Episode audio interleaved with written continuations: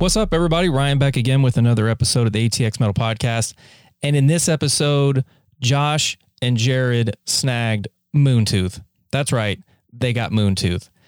What they talked about was best laid plans, playing and not playing shows, how their writing and recording process has differed across releases, and while working with different producers such as Weird Al.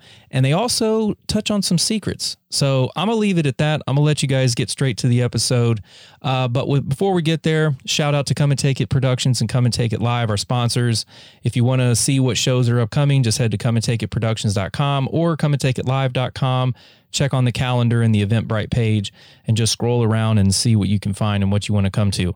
But if I'm going to be a little greedy, I would love for everyone to come out to the December 3rd showcase that we are putting on the ATX Metal Podcast Showcase December 3rd.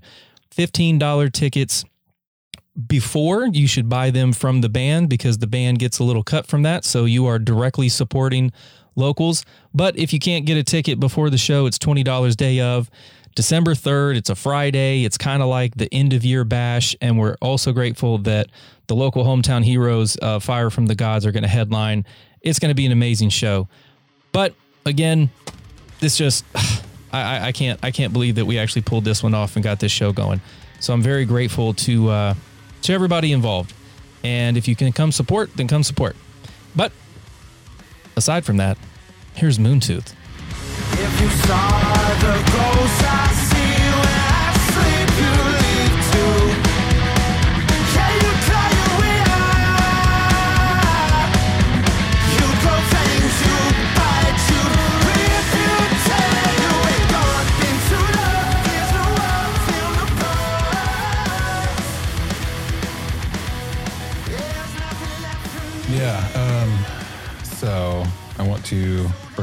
Thank y'all for being with us. Um, of course. The big deal, I think, for our, our, podcast, but it's also a big deal for me personally because I'm a really big fan. Yay! Um, oh, but, thanks, man. Um, I just wanted to make sure and from the outset, just give you a, a huge thank you. Um, so I, I, guess we can just dive right in. I, I kind of wanted to start because um, I'm really curious as to what you all have been up to since all the COVID stuff really began. Have you had the opportunity to play shows, or have you found yourself being just more or less generally creative in or outside the band? How's it been going? I mean, we did both. Um, well, not since March 2020, but we got um, an acoustic EP done in that time frame. Um, constantly writing music. I mean, Nick pumps out more songs than any person that I could ever even imagine. Maybe Frank Zappa's got you on like a couple of songs, but yeah, Nick's been super busy. I've been like writing stuff myself, but we uh, did an acoustic EP and um, which had two covers on it and one new song, and the rest of the songs off that EP were from our last album, Crux. And we've been writing songs throughout that entire period. And our last few shows were uh, very recent. Amityville Music Hall and Connecticut and Revere, and it's it's that was amazing to play shows. But so that's like the long story short. Nick's going to get a whole bunch more information there. We can't talk too much specifics just yet. Very soon we'll be able to, but we we've been working on a new record, and that's you know the finishing touches have been put on that, and so soon we'll have new new, you know, not acoustic music out finally. But um, we've been working really hard on that on that record. But uh, yeah, we did sneak in three shows.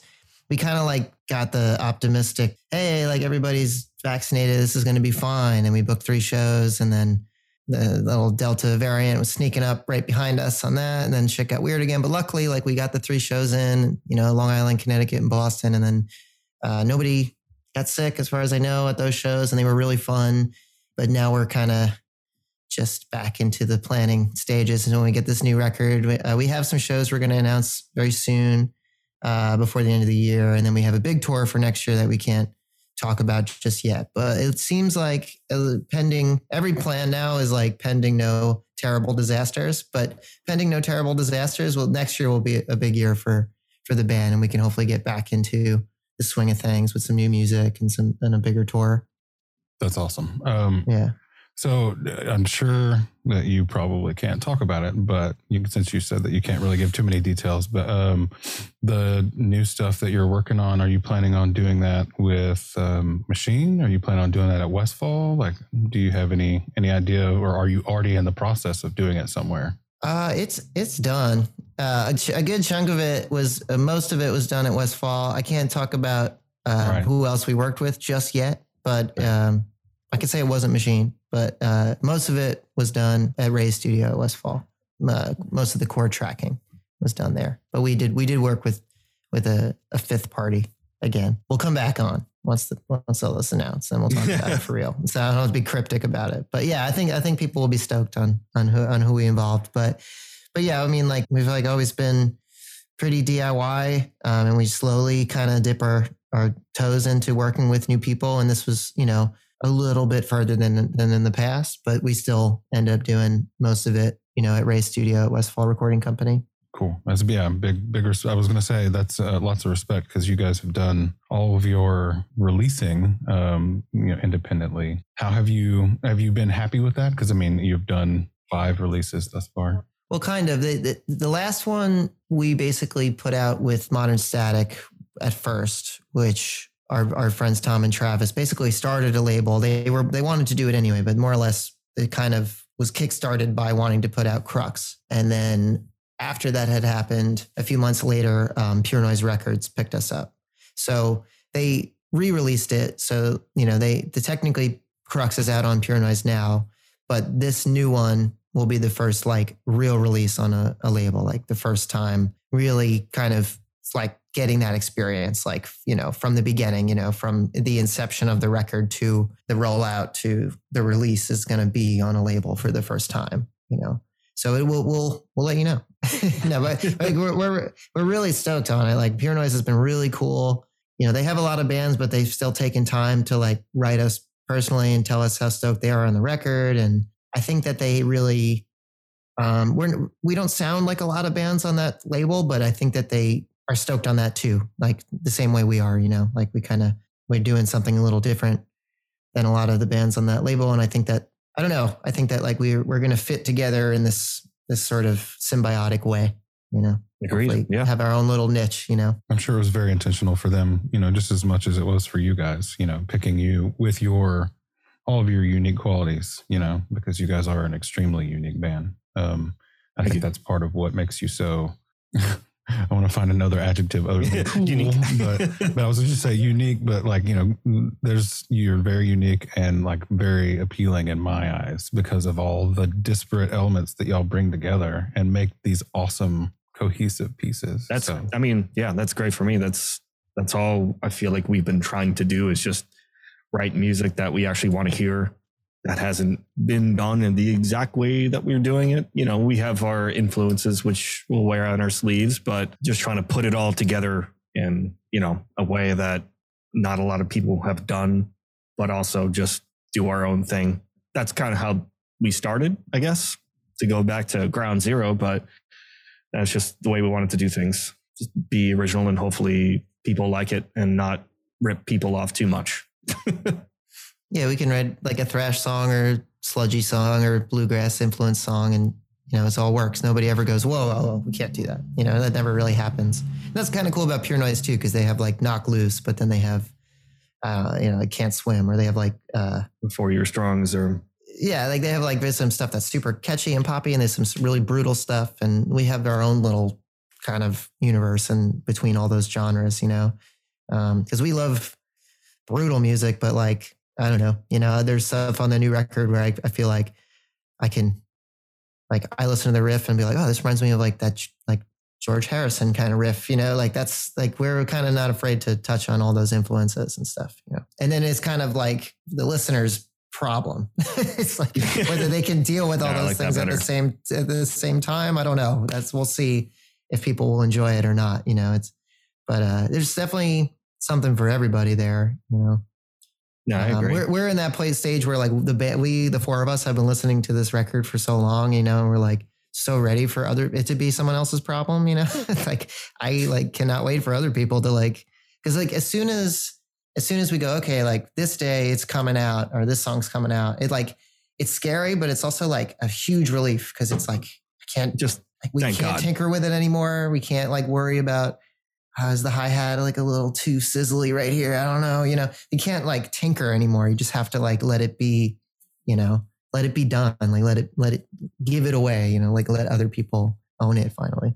yeah, that's the best part. Yeah. a lot of times in my opinion and i think what nick was just saying like as soon as it's done i mean like we kind of at this point we've submitted the record it's done but as soon as you get that physical copy or it's like it's on spotify or apple music or everything that's when you i feel like you have the final relief it's like it's out of our hands it's up to people to take a shit on it or love it carry it on to their children bring it to them whatever they want to do with the music.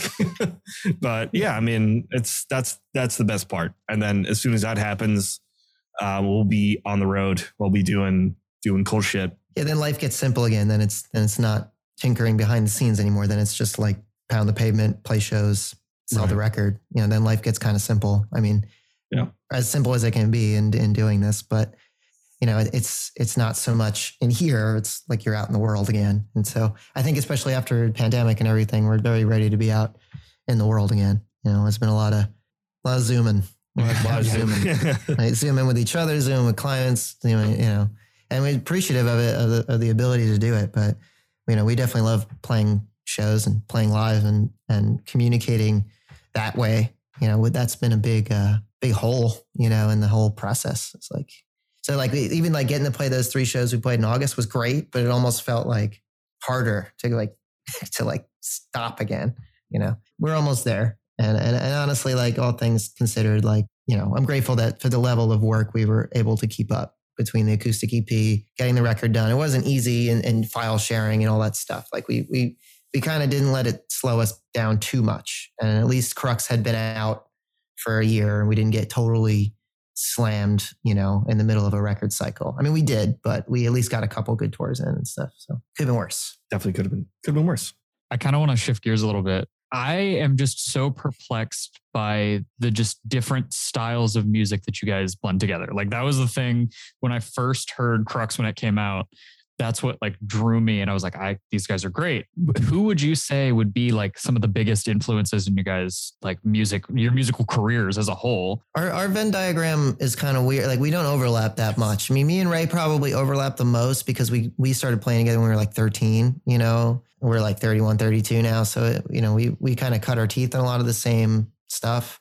Um, and those would be the obvious ones, you know, Zeppelin, Sabbath, Metallica, you know, Pantera, Slayer, and then uh, also like Allman Brothers. I mean, our, you know, Black Crowes. DC, Stevie Ray Vaughan, yeah, Black Crowes. I mean, and then you know we kind of grew up together. Oh, we getting into like the Beatles, getting to like BB King, getting into you know everything imaginable. Really, I mean, Mastodon was obviously a big one. I don't know. We got into like we had our little phases of like Cannibal Corpse, and then like Cryptopsy, and then uh, Weed Eater, and COC, and Down, and uh, Crowbar, and things like that. Uh, so we kind of like did a lot of those things at the same time. Sort of like branched off at, at a certain point, but like you know, those are all the things that we were jamming. I mean, Lamb of God was another one we were jamming all the time. Uh, whereas like John, when I met John, he was playing drums in Rice Cultivation Society, which was a band that I had joined. And like the heaviest thing he was into was like Tool. Uh, mean, he was really into like, he was into like Coheed and, and stuff like that. And, you know, we really kind of dragged him through all the crazier metal shit, you know, and he was, and it really op- embraced it with open arms. Like first time we played with like King Parrot, John was like, like just like, like I'm going in the pit, He like didn't- immediately, like he didn't, he didn't did not skip go beat. kicking and screaming. He was all about it. That's for sure. Yeah, he definitely embraced it. And then Vinny was Vinny definitely like more. He liked a lot of hardcore and, and pop punk and uh, I don't know. He he liked a little bit more of like the modern death metal stuff, like um, Acacia Strain and Despised Icon stuff Thy like that. Thy art, yeah, like things things that we were kind of like we were more into like older old school shit. You know, he was. You know, we, I learned more more new school bands from Vinny. I guess it makes me sound very old. He's only a year younger than me, but um, uh, From my son. Yeah.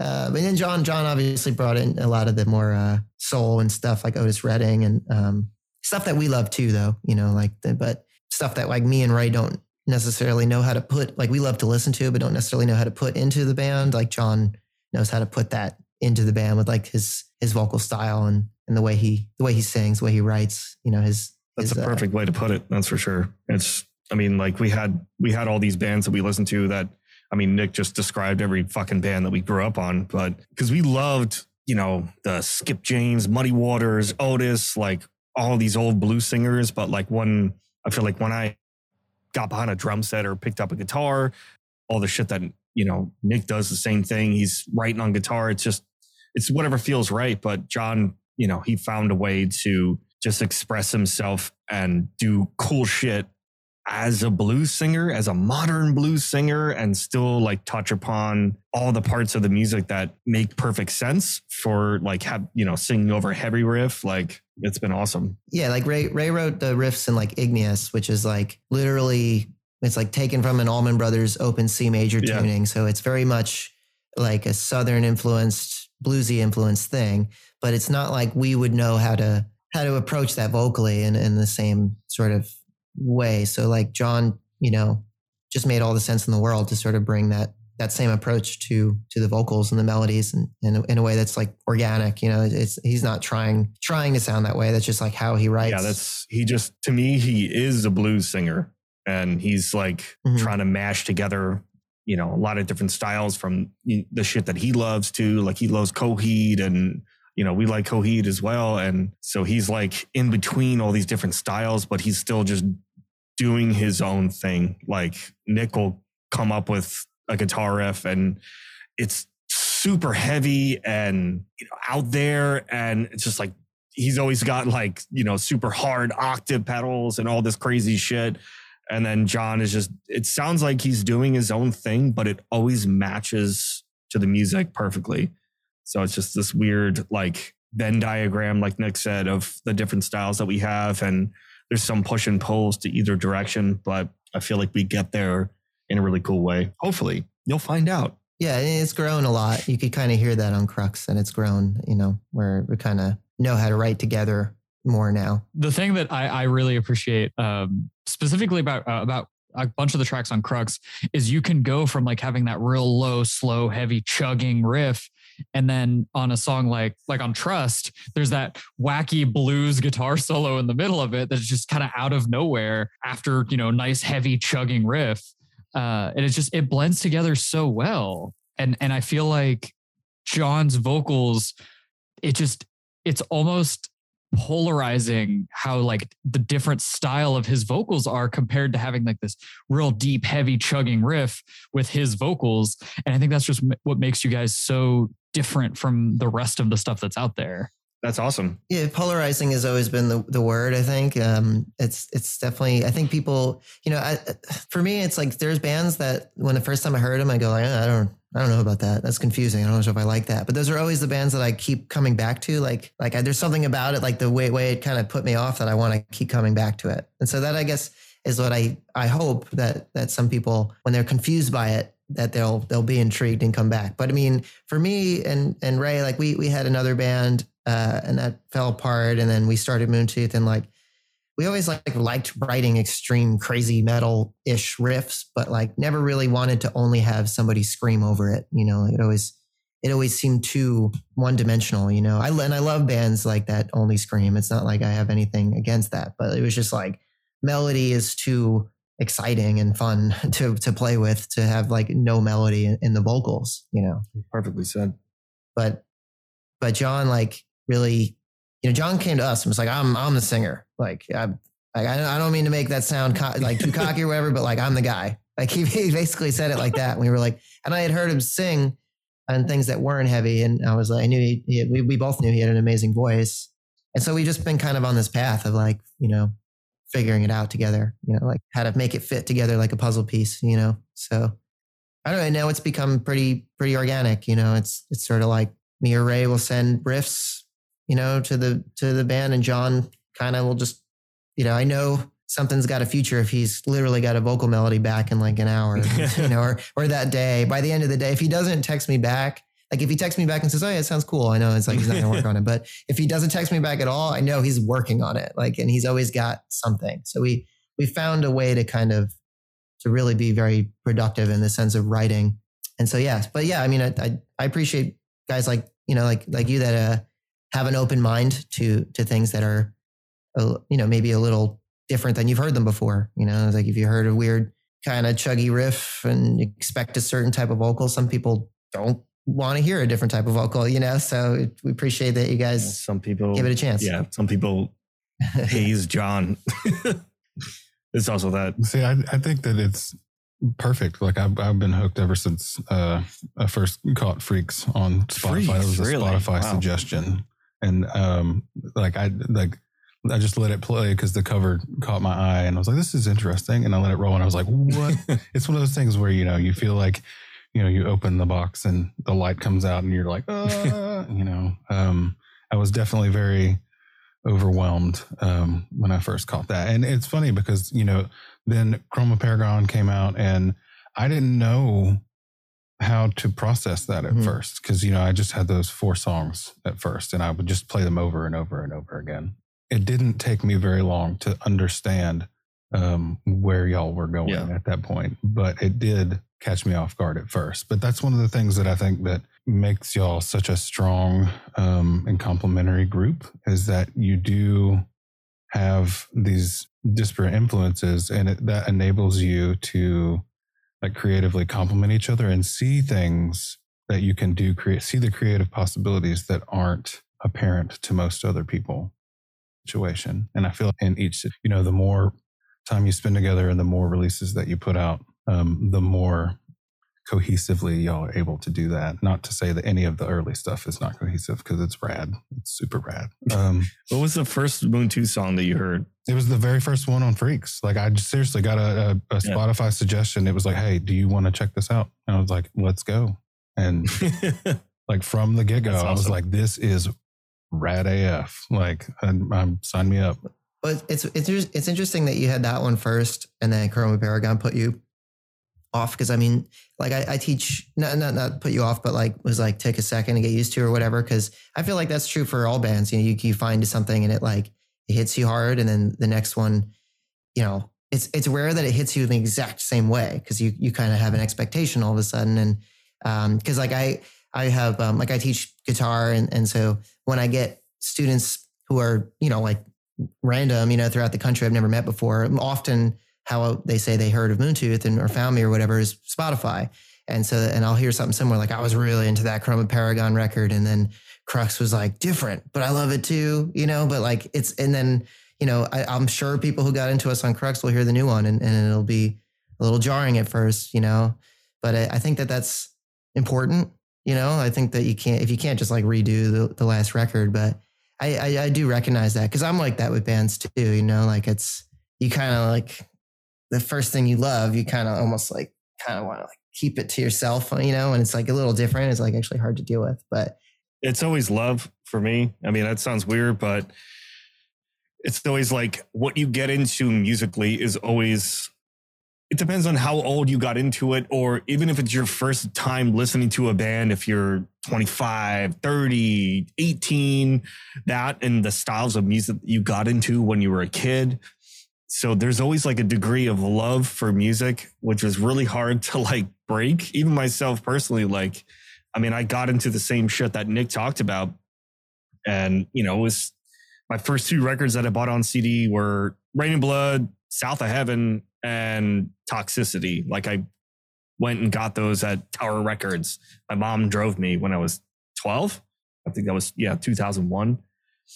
And so like that style of music is just ingrained in my brain. But yeah, for a lot of people, like it's it's hard to break through that. And so like I feel like as sometimes as a 32 year old guy, it's hard to like have some some like some style of music or some different album like make me love it. You know, it's uh love works the same way. yeah, it's like unfair. It's like how is something gonna knock you in your ass like like Reign in Blood does when you're fucking 12? You know, like there's no there's not much chance for yeah, that. there's there's no fucking way that's ever gonna yeah. Even my own record, I'd be like, that's probably not gonna hit me the same way when I was 12. But maybe the new 12 year old. That, that makes me think of uh, an interesting question I want to ask Nick and and you too, Jared. But um, what does the first thing or couple things that you remember purchasing for yourself musically? Uh, the first thing I remember buying was um, Justice for All Sick. because I was like, Excellent. Uh, I think I, I don't know. I was in elementary school and like I had a hand me down tapes and I had like ACDC and Aerosmith and Van Halen and I had Metallica and then that was like the thing I was obsessed with. So when I got to go, I think it was Sam Goody or the Wiz, one of those places in the mall. And I was like, I picked it out. I guess I don't even I don't have fucking money. I guess I had some kind of uh, allowance or something. And I picked out And Justice for All. So that's the thing, first thing I remember buying. What about you, Jared? I like I had my dad's CDs growing up as a kid, so like I I had all those that you know that I was exposed to as a kid. You know, early Metallica and Zeppelin and stuff like that. But the f- the first CD I ever purchased with my own money was Weird Al Yankovic's "Straight Outta Lynwood." All right, so all right, I'll, I'll let you raised- that's continue, but we're right gonna there. fucking talk about Weird Al in five It seconds. was- continue. it was it was at the Fye in the Eastwood Mall in Niles, Ohio. I remember buying that album like right when it came out, and that was the first CD I ever bought with my own money. Um, and as luck would have it, the first like real concert I ever went to was Weird Al Yankovic. Fuck. I mean, well, That's if you have sick. more to say, I'm sorry to cut you off, but I, I don't like. I had uh, there was others, but I don't count them. I have my first favorite two bands were Zeppelin, well, Zeppelin in general, but my dad had a CD box set that I used to fucking take CDs and I bought this shitty ass cassette player from CVS and I used to make the CDs cassette, like just burn them to cassette, burn them. It's not the proper term, but I used to do that so I could have this fucking like shitty boombox so I could listen to Zeppelin. And then I had Alapalooza. I had fucking like most of every single Weird Al tape, cassette tapes. I just like walk around and were whatever the fuck I was doing when I was 10 years old, hanging out with real cool kids. But yeah, I was fucking blasting Weird Al at all times. I went, my family went through Amish country with Weird Al, blasting fucking Amish Paradise. Exactly. Thank you. Yeah, just blasting that, and we got some dirty looks, but it's all good. But that, yeah, that was that was my first two favorite bands, Zeppelin and Weird Al. You saw you saw Weird Al live too, right? Didn't as Six a kid? times, I think, Oh my god. including the most recent was like four years ago. I think he played at the Paramount on Long Island. But yeah, I saw him. I saw him on the Alpocalypse tour. Ah, so sick. was that like 2012? I think. the one that I missed was when he was playing all original songs, not any covers. That was Oh, recently, but I oh, missed that. Yeah. I fucked up. But Um, he's my to boy. this- To this day, I still know every single word to Albuquerque. The entire 13 minute song. Yeah. I can recite that entire song without even any music playing at all. Challenge. and he will now do so without further ado. I will not. I was just gonna say you're gonna I- be, Yeah, this is I about to happen. know. Isn't it? yeah, no, you're. I have a feeling in your confidence that you'll nail it more than I will. I can get kind of close. I mean, I was kind of close, like probably fucking eight years ago, maybe ten years ago. when did that come out? It was like Uh, that was on Running with Scissors. That was Running with 1999. Scissors, 99. I was going to say 99. And then, yeah, that was the best album that ever was created. And I won't age myself and say how old I was when that album came out. I was, gonna, I was about to say I feel like Methuselah up in this in this conversation right now, All right. but that's okay. I just wanted to monopolize Weird Al conversation for a second. But yeah, that was like one of my first favorite artists. Granted, most of them were covers, but still, I still like the original Well, covers, uh, Yeah. parodies. Covers, I mean, parodies. Yeah, I mean, it's he brilliant. he helped he exposed me to so much music I wouldn't have found without him. Like, you know, That's- growing up, yeah. my my dad was just classic rock. My mom liked country music, so it was like that's all I listened to as a kid. Was you know, I, I remember listening to the Beatles anthology albums. You know, the three compilation albums yeah. of B sides and stuff. And then um, I have the Who's uh, 30 years of classic R and B, the the four CD box set, and like that's what that was on my regular rotation Sound very much alike. and yeah, I don't, I just, I don't remember how I stumbled upon Weird Al, but it was just like an awakening. So you don't you don't remember like the first first time that that happened? yeah. I really don't. Um, I want to say it was like UHF was on TV, and my dad was like, "Oh, hey, watch this. This is a funny movie." So how old are you? You mind if I break that barrier, sir? I am 24 years old. Ah, 32. A lot more older than you. We call him the okay. we call him the youth, the He's youth. the But he's also he's also a um a veritable library of knowledge. Doesn't matter So how old you are. It doesn't really fucking matter. But so you have the all- Weird Al. Talking about the Who and the Yeah, Beatles. you so have that's the Weird cool. Al youth. And however your parents raised you apparently did a good job. Weird Al is first. Every other music Do I is sense garbage. do I sense besties now? Like Everything comes come out. I think- I think besties. I think we're best friends now. pound. That was a virtual pound. You didn't see it. Your fist bump. Yeah, Separated and we'll, we'll tell. Taylor. Taylor, leave that in. oh man, um, I had another question, but I totally forgot what it was. Josh, I just Uh, fucked you up with that. You, you, yeah, the Talking Weird about Al Weird thing, Al. just Keep like getting us that Weird Al plug, man. Get that Weird Al tour rake and die happy. Speaking of plugs, um, I did want to ask you guys, like, is there anything in particular, any sponsorships or any um, like equipment that you're digging using lately? Because we have a, quite a few musicians that tune in. Um, any any gear stuff that Sure. y'all want I mean, talk about that you're digging on lately? Yeah, I mean, lately, um, so for me, I used to play Vic Firth sticks, and um, I got turned on to Meinl Stick and Brush, and they sent me because Meinl, the cymbal company, is separate from Meinl Stick and Brush. They make their own sticks and mallets and a whole bunch of cajones. I actually use a Meinl cajon on the acoustic EP, which was before I actually got endorsed by them, just because it's what I had and it sounded great. But my whole thing with sticks is as a touring musician, if I have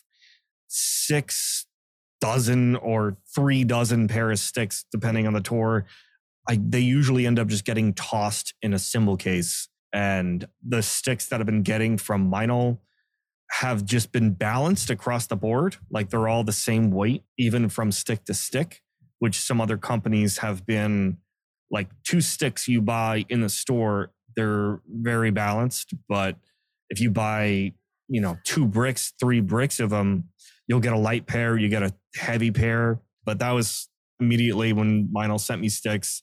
I literally just got all the sticks, like half dozen sticks for like a test. I tossed them all in a pile, mixed them all up, grabbed two, grabbed two, grabbed two, and just made three pairs out of that bunch. And they were all super balanced, and I was done. that was that was it. That's all I really wanted. And the sticks play really fucking awesome. And I was hooked from five minutes after buying them. That's sick. I like Meinl stuff. Yeah. I don't have a whole. Yeah, I, I really stand behind that. Honestly, would. I really do. So I need I need to know personally. Are you still using Hiwatt stuff a lot, Nick? Is Yeah, man. I mean, I've actually been, I haven't really changed a whole lot. I've been with Vigier guitars for five, fuck, four and a half years now, something like that. And then, uh, um, yeah, I, I've been with Hiwatt. I mean, not like with Hiwatt, but I've been using the same Hiwatt for longer. I've been, uh, I basically like, uh, was using Marshalls and, uh, it kept breaking on me. And I had a JCM 2000. That's like kind of what I started Moontooth with. And then uh, I needed to borrow a head for a show, and, and my buddy Paul from this band Black Blizzard uh, from from Frederick, Maryland's killer two piece like doomy band.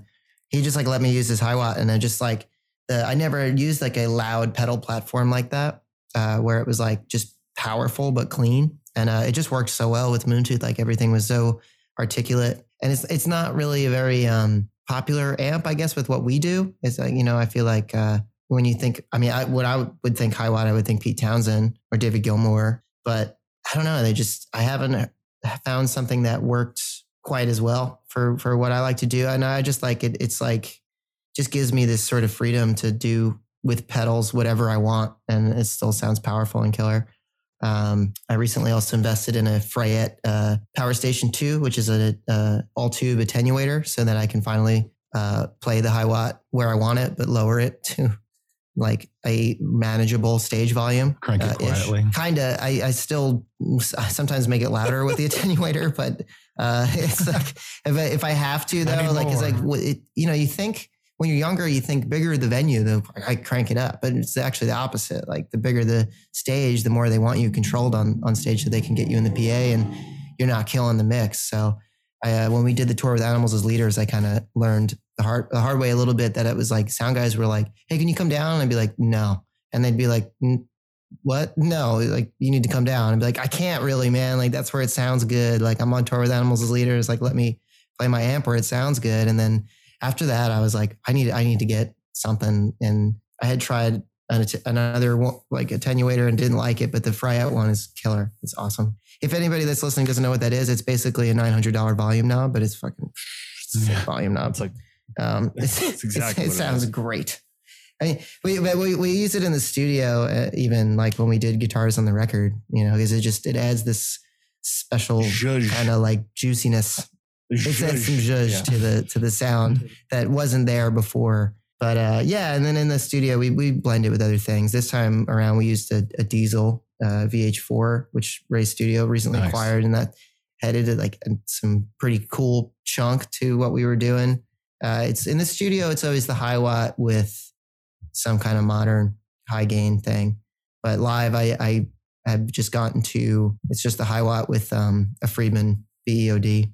I just got the BEOD Deluxe, so it's got two channels, and I have another uh, overdrive, which is like a clone clone, and then a volume pedal. So it's really just become about gain staging and just being a one guitar band. Like how, how versatile can you make one head and having a powerful clean platform that you can just use a lot of buttons with your feet, you know, to to change like in mostly analog stuff. It's just like I, I have a hard time getting away from it. And when I when I talk to people about the modeling thing and stuff, it's like, man, that sounds really convenient. But when I when I play through them, I just don't get the same feeling. But we'll see. I don't know. That's a, it's, a, it's an amp from 1976. I feel like they're just doing stuff back then that was better. I, I get it. No, because like I, I, you know, I used to be in bands and stuff like that. Um, but like as I've gotten older, I've decided not playing out anymore. So I was like, why don't I just go all in on on modeling and and whatever and sell all my amps off? But like since I started listening to you guys and did, and read some of the earlier interviews uh, with you talking about your Hiwatt, I was like, man, I find myself really gassing for like for a Hiwatt, and it's like I've never.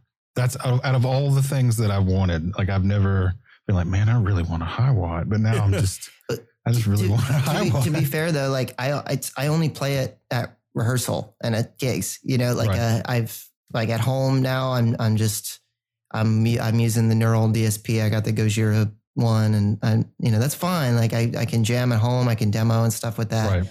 And I have students who are like, what should I, what kind of half stack should I get? And I'm like, are you playing gigs? And they're like, no, not really. I'm like, well, do you have a, a house? Like, no, I'm in an apartment. I was like, dude, just, just spend hundred dollars on the, on the, on the neural thing. Cause it sounds sick. And then when you start playing in a band and you're on stage again, you know, cause, cause we've like, me and Ray like are nuts with guitar sounds when we, when we do, like we, like, we get a little crazy.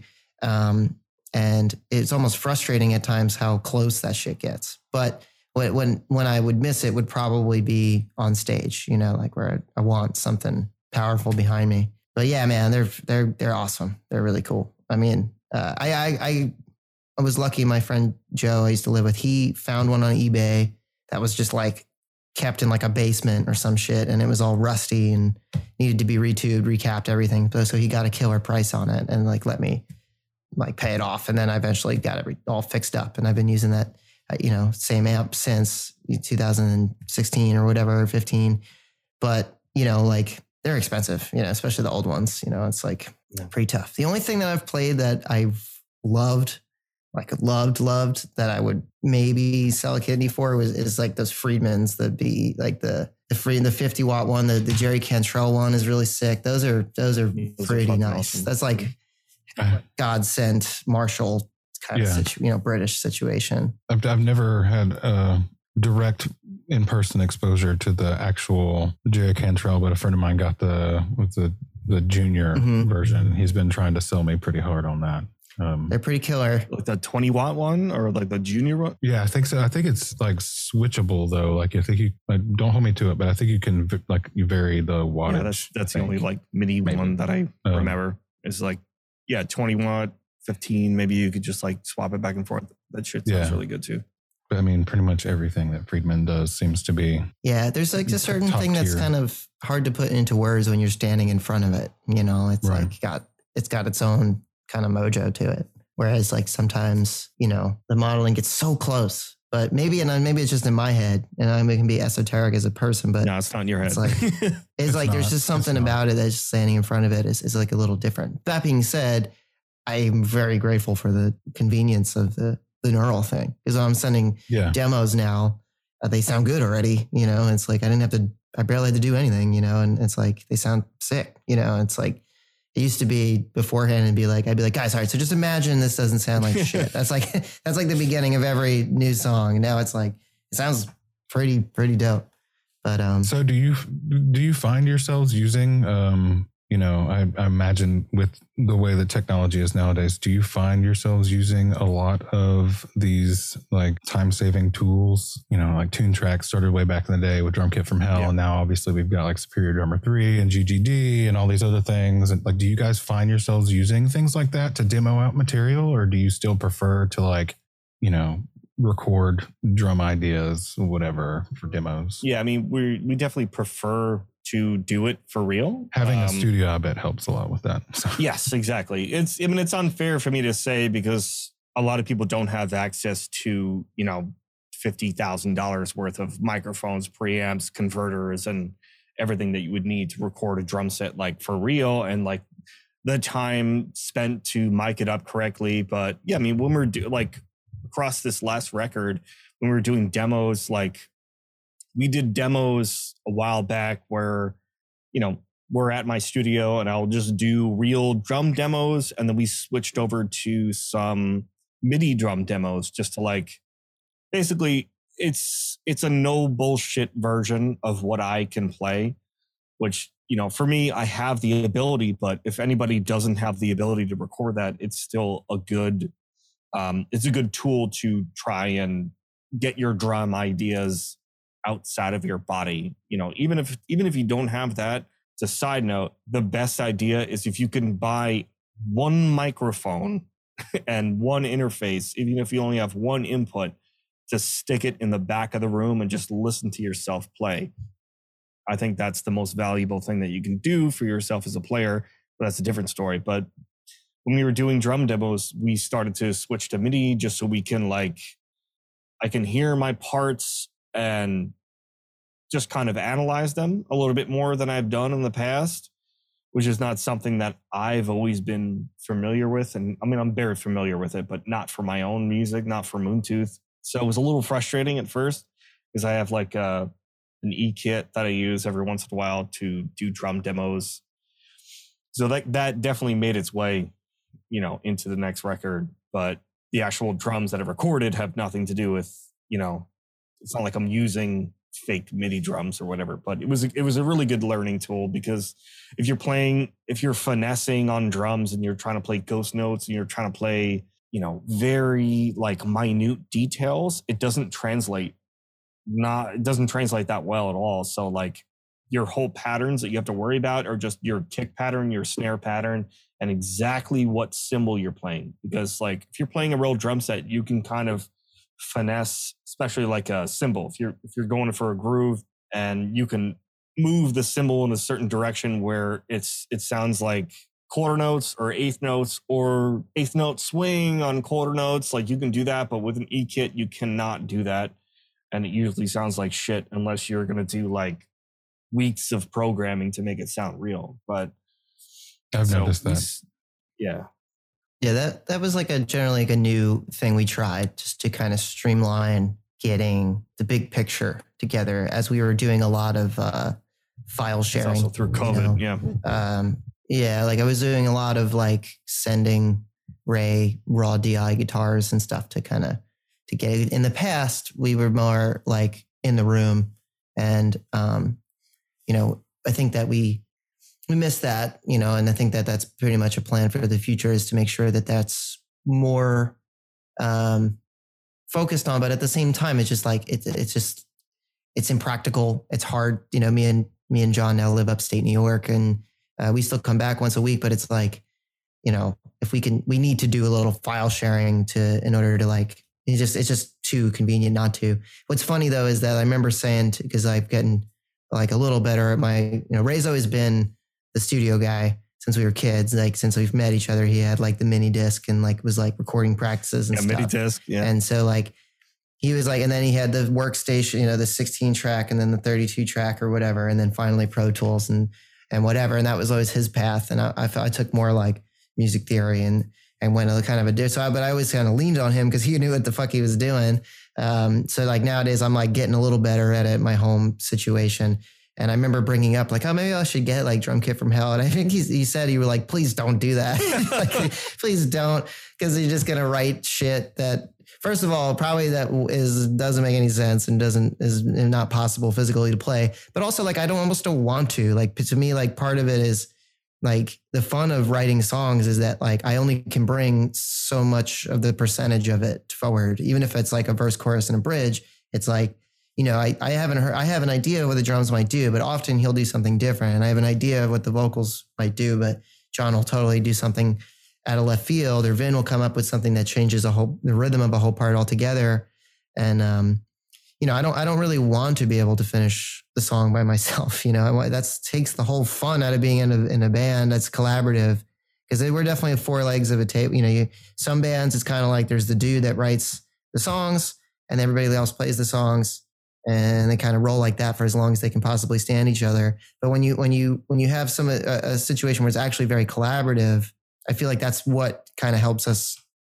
Uh, you know, like the longevity so far, and that we still like playing together is that everybody has a little bit of a say, a little bit of a piece of the creative process. So uh, I think that we rely on technology as much as it feels like it's serving us, but we can kind of tell when it it's like, oh, this is not this is not fun. Like this Yeah. is this is too easy now. Like this is not fun. Yeah, I mean, me that's what, it. like Chroma Paragon. We were like, we're not doing a click track, and you know, we were like real bold about that. We, were, you know, but some certain things I think that were just like, all right, well, click tracks are they're not the worst thing in the world, you know. But uh, I'm glad that we did that at the time. Yeah, I don't know. I mean, it's the convenience of how like recording music is a was a blessing and a curse. I think for rock and roll in general. I think that it, it can be good or really good or really bad. I think it's largely situational too, you know? Yeah. Because, like, for what you guys are doing, with it being that you are all highly collaborative, like, you have to be careful because, like you're saying, you don't want to color what anybody else is doing. You know, you don't want to hmm take away their ideas by putting your, you know, stubbed ideas in, in place. Yeah, I get that. Yeah, if I showed up and was like, "Here's the drum parts, just play it like Right. this," you know, that would be weird for us. Yeah. Like that would be kind of like uncomfortable to. Yeah. to do we it have a that lot way. of uh well i won't say a lot but we at least have a decent amount of people who listen who are in bands but also people who um are like one man band type scenarios i do that taylor um is in a band with other folks um, we have a guy named nick who also has sometimes been on and he does the one man band thing so i feel like those sort of tools work well for people like me and nick in the one man band type scenario you know because like how you gonna how you gonna do it otherwise you know Oh, yeah, But, that- I like, mean, and that's awesome, man. for for a group of collaborative dudes or dudettes who are actually doing the thing, you know, it's you have to be very careful about what you use, you know. It's just the the word you put it as a tool, Yeah. which is Yeah. because I didn't like, mean to make it seem like negative. No, it wasn't in that, negative in at all. that No, one no. man capacity because that's if No, like that's- yeah. Were to break up tomorrow, we'd all probably be doing Right. that. You know, like we just some Yeah. like there's something about the the collaboration as part of the process to the point of like I have no desire to program drums. No, you know? I mean, for me doubt. personally, like I hate, I hate listening to program drums. I hate when I hear that on like a band's record because I could, I mean, from a producer standpoint, like I know when it's, I know the sounds of Get Good Drums. I know the sound of, you know, drum set from hell, EZdrummer. Like I know all the presets. I know what it sounds like. And when I hear that, even if it's sampled and even if it's like made to sound better through other sampling tools and without getting into everything, but I hear that and I always hear fills and drum parts that don't really make any sense. Like um physically. Like you have something that's like you have ghost notes in a weird place where it's like you'd have to switch hands. I'm like going back and forth in real life right now, but you have to switch hands and you have to have cymbals that don't make sense. And you hear like a china, a crash, and a snare drum at the same time. So you you have four arms, and like I hear that all the time on people's program stuff, like on a real record. But for the most part, that's just because I know, you know, I record drums for a living and record bands for a living. But for most people, most people that don't understand what it's like to be a real drummer or what it's like to actually have like a full drum set that you can record, then you're not going to hear that stuff, which I totally understand. And I'm not trying to knock people that don't have like a fucking huge recording studio, but there's, yeah, I mean, I guess point that I'm trying to make is you can use those tools and we have used those tools in the past, but for me, like I can't, I can't get behind it like in my music and as a drummer beyond demos. But Right. it's a perfect tool for demos, especially if you're like, you know, I know a bunch of bands that I record are spread across the country. And the only way to actually record music is to have demo drums and have, you know, neural DSP guitars or guitar rig or, you know, whatever guitars you want. Like, Yeah, I mean, we all know that the hardest part about being in a band is getting four or five people to just get into a room together once a week, Yeah. and for a long period, long enough period of time with enough work ethic to to like make a dent. You know what I mean? And that's always the thing. So at least with technology in that regard, you can you can you know you can take it a lot further, and and and you know we're s- somehow holding on to that like ability to do that. But you know, like we over course of the next year, you know, five to ten years, who knows where we'll be living. I mean, I also play in another band called called Riot, and then those guys like one lives in Texas, one lives in Michigan, one lives in Jersey. So it's like if we're doing something, I see them and we get together and rehearse. But other than that, I don't see them. You know, like I don't, very rarely. So like Moontooth still somehow manages to get together, you know, every week and and work. You know, and that's something that we is tough after a day job or whatever, but like we look forward to in a way too because it's still, um, you know, it's like still like kind of your chance to kind of work on your craft and of course, yeah. definitely hold on to that. You know. Can I That's take awesome. a piss real quick? we're we're actually almost finished up. So we're um we because we've been going for about an hour. So I have one last question Yeah. for you guys. This one's This is- important. important. It's a very very important question that I specifically ask every single band that I interview, and Josh is with me on this one. Do beans belong in chili? I'm uh, yeah. I mean, I'm vegetarian, so I'm fucking. I'm, I just made a chili. It had three different types of beans, tomato paste, onions, tomatoes. I'm not even Peppers. vegetarian, but yeah, beans belong in chili. Yeah, I like. I like. If you don't Is that wrong? Is that the wrong answer? we lost this one, Josh. Yeah. Sorry, we got, man. We got to Then scrap the whole Fuck thing. Fuck you. beans belong in chili. I don't want to hear this bullshit. man. Sorry. So note, note to self: don't If you guys are in Texas, what the fuck do I know about chili? Don't- I'm from Long Island. don't eat- You know. chili with or send your GGD demos to Ray. I don't hear the demos, but if there's beans in those drums, I'll like them better. But they're the mus- they're the musical fruit. The musical That's beans, very true, actually. beans, are the Programmed beans. fruit. Yep. Only about It's only musical fruit. analog beans in this. Only analog band. beans. If you, only if you record a real drum set and you fart on the fucking snare drum. That's actually you, you- you're giving me an idea. I saw a thing with Sylvia Massy not that long ago where she plugged some some guitar cables through some sort of fruit. I want to say it was like with um with Buzz from Back to the Future. No uh King Buzzo from um Melvins. Melvins. I'm just kidding. and um like they were just trying to get some gnarly tones and they were literally plugged through I can't remember if it was like a banana or something absolutely ob- obscenely ridiculous. But now I want to If try. anybody could get a gnarly tone out of a banana, I think it would be That's Buzz. fucking buzz. Like yeah. he would definitely get it. We would show, plug that aluminum guitar into fucking fruit. I was thinking of Biff. I'm I, would listen to it. I just got. I'm, I'm about to buy tickets. Fucking Ministry, Melvins, and COC. oh, That's a cool tour. so good. They're playing Paramount. I'm definitely going to that. Shit. I would love to see that show. I have to ask Nick, uh, what was Yeah. it like being around the god that is Tosin Abasi? That was cool, man. He, you know, and we, we got to do the last like 10 days of that tour, like the last leg. Um, and so we were trying not to be punishy, you know, but like he was he was always very nice. Like he would come up to me and uh, we talk guitars and stuff a little bit. Um, but he was always very busy, so I was like not. We didn't get to like hang real hard, you know. He was always kind of doing his thing. But the last day, this is the funniest story to me about that. It was like the last show, the whole tour, and we were, you know, um, I got, I kind of like ended up just in the green room with him, and it was just the two of us. And I was like, I was like, hey man, like I just wanted to ask you, like that the thumb thing, like watching you play, like did you did you kind of pick some of that up from classical guitar? And he was like, Nah, man, I just was like into Nirvana when I was like 13. I was like, get the fuck out of here. It's like, what the fuck, the fuck out of here. What the fuck are you talking about, Nirvana? But I mean, uh, yeah, yeah, he was he was very nice, and I've run into him a couple times since, and he's always he's always been very cool to me. Yeah, I got Um, I got to see animals on the Joy of Motion tour, the White album. Was that the Joy of Motion? Um, mhm. and that was one of the coolest experiences because it was Plini, intervals, and animals as leaders all in the same bill, and it was just it was such a cool experience. Um, and yeah, Tosin just seemed like a super cool dude. Um, he was very like chatty and just like talking or like talking around, cool, telling funny stories. Um, and actually, I ran into Mark from Periphery at that show. Uh, of all people, he was just in the crowd, and I was wearing a Periphery jacket because it was an outdoor show in December.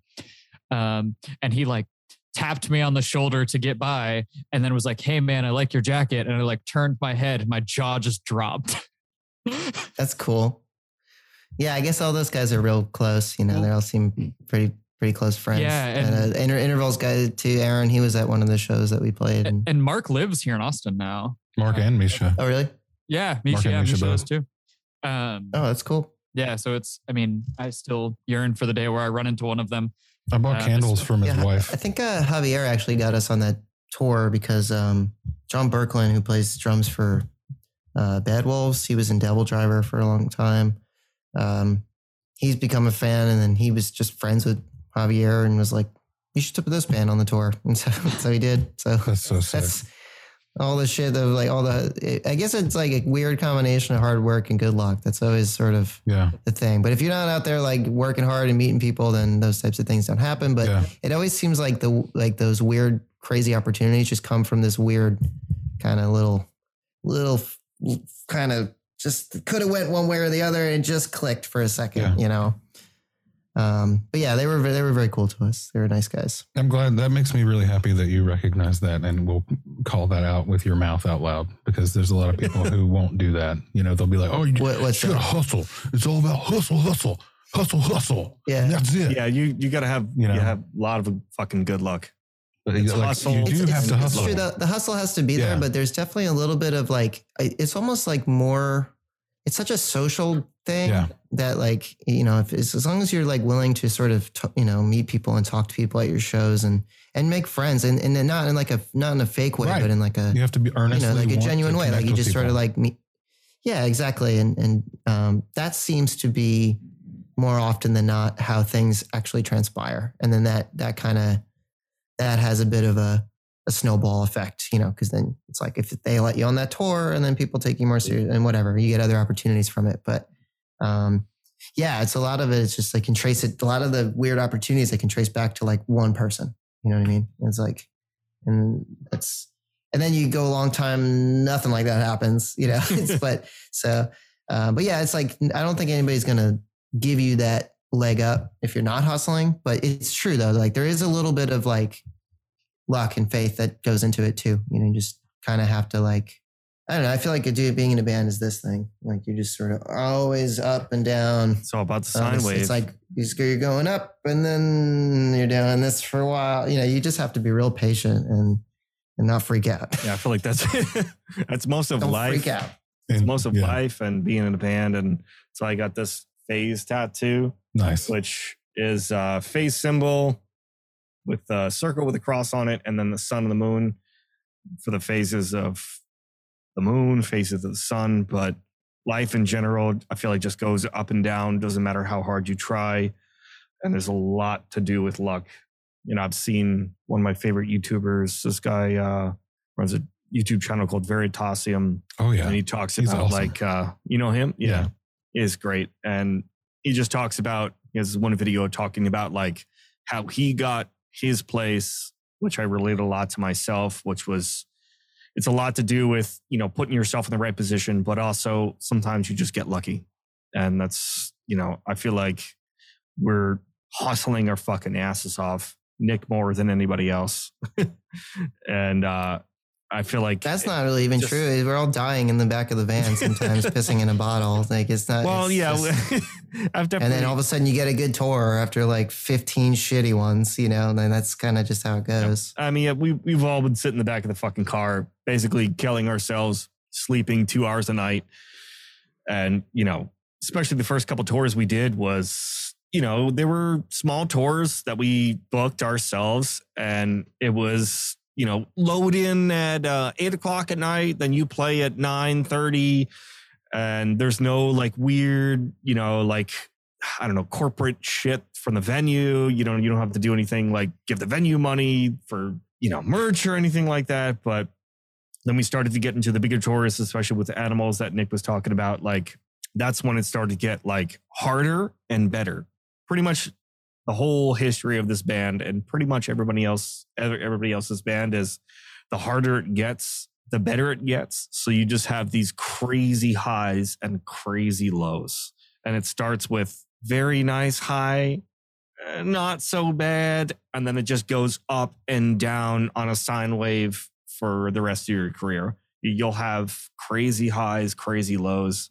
And that's basically what we've experienced over the past 10, 12 years at this point. It's been a long road, but we got some Almost 10 crazy, yeah. We got some crazy highs coming up, which we will tell you about eventually. And then I'm sure there's gonna be fucking. We can some- redo this when we can talk about stuff. It'll be very soon. there's gonna be something's gonna break down. Someone is gonna fucking I don't know. They're gonna lose Don't their penis. I'm not gonna have a dick for the rest of my tour. And then I'm gonna regrow a penis the next time we go back on tour. Right, the same. And then uh, it'll be all be There fun. you go, ups and downs. Exactly. Cool guys. Everybody's everybody's got up and downs. Well, thank you guys so much. We will absolutely have you guys on again for the Moontooth Redux. I think it should be a regular a regular segment. Just Yeah. know, hanging out with the Metal tooth. Podcast featuring the teeth. Thank you, Jared and Josh. Appreciate Of it. I hope that we said anything useful in this entire. Thank you, boys. Oh, of course. Absolutely. It was a lot of fun. Let us know when you got the Weird Al hookup, and then we'll come out and play with Weird Al. If I could get Weird Al Yankovic on this show, I would probably cry. You good. You should. You should be crying. If That should Weird be the Al's on the interview. It's show, just you, you just should cry. bawling. Just No Just the questions. Just time. you crying and him him just trying to calm you down. That would be, I would I would listen to that. that would be and if you don't invite me, I will hate you forever. I have your email, Ray. I will send you an email if I Even if I'm CC'd on the Zoom, I don't know. Whatever you want to do. I will find a way to get you involved with the Weird Al Yankovic conversation. I'm just fucking with you. Well, cool guys. Thank you so much. Of course. Thank you guys. Yeah, Thank and you. if you're ever if you're ever in Austin, we've got a really cool venue for you. Uh, come and take it live. It's Oh, one of Oh, we've played Come and one Take of It our Live. sponsors. They Yeah, we've been there. it's a great venue. So It is a really good venue. and I got a Great crap. I got assaulted by an old drunk guy there. He came right up to my side of the stage and put his middle finger right in my face. And we almost like got in a fight. And it was great. Josh, why did you do that? I mean, it's Texas. What did you expect? It wasn't Josh. It was I would recognize Josh. Are you sure it wasn't him. Josh? It, it was not Josh. Ah, No, the guy was like, he had a. Didn't he He's have a swastika grizzled. tattoos on his head? Oof. no, that was a different guy. Ah, different guys. That guy exists too, but He no, does that also wasn't the exist. Austin guy. Actually, Machine came to see. Last story, real quick. Machine came to see us at Come and Take It Live, and not a great show. It was like our headliner. He only played in Austin a couple times, and uh, the this guy in this middle of this bad show just came right up to me and was just like, "Fuck you!" like came out of nowhere in a bad show and just was like, he had it out for me for some reason. And like we almost had to stop the song and like fight this guy. Vinny, who's this our bass player, is the sweetest person in the world. Like I've never seen him angrier in my life. He was ready to murder this guy. It was great. But it was like it was like what Machine talked to us about. He's like, You guys are fucking great, like dangerous. It's like no, we're just tired. And that guy just picked the wrong day to like mess with us. But yeah, we actually really like come and take it live. We I, did yeah, I uh, love that venue. It's that fucking we played there a few times. We played there at Fit for an Autopsy, and uh, um, we did Texas Revolution Fest, which I don't think was there, but it was the same guys that run that venue. Right. They're Yeah, they're cool, man. I, I like those guys. yeah, the venue was fucking great. Good green. Yeah, maybe it's probably looks like spring next year. We'll come we'll come hang with you guys. Oh man, Rad, that'd be so yeah. cool. Definitely looking forward to it. Well, thanks Absolutely. again, guys. Thank you, guys. Jared. Yeah, Josh, course. nice to meet you, man. Thank you.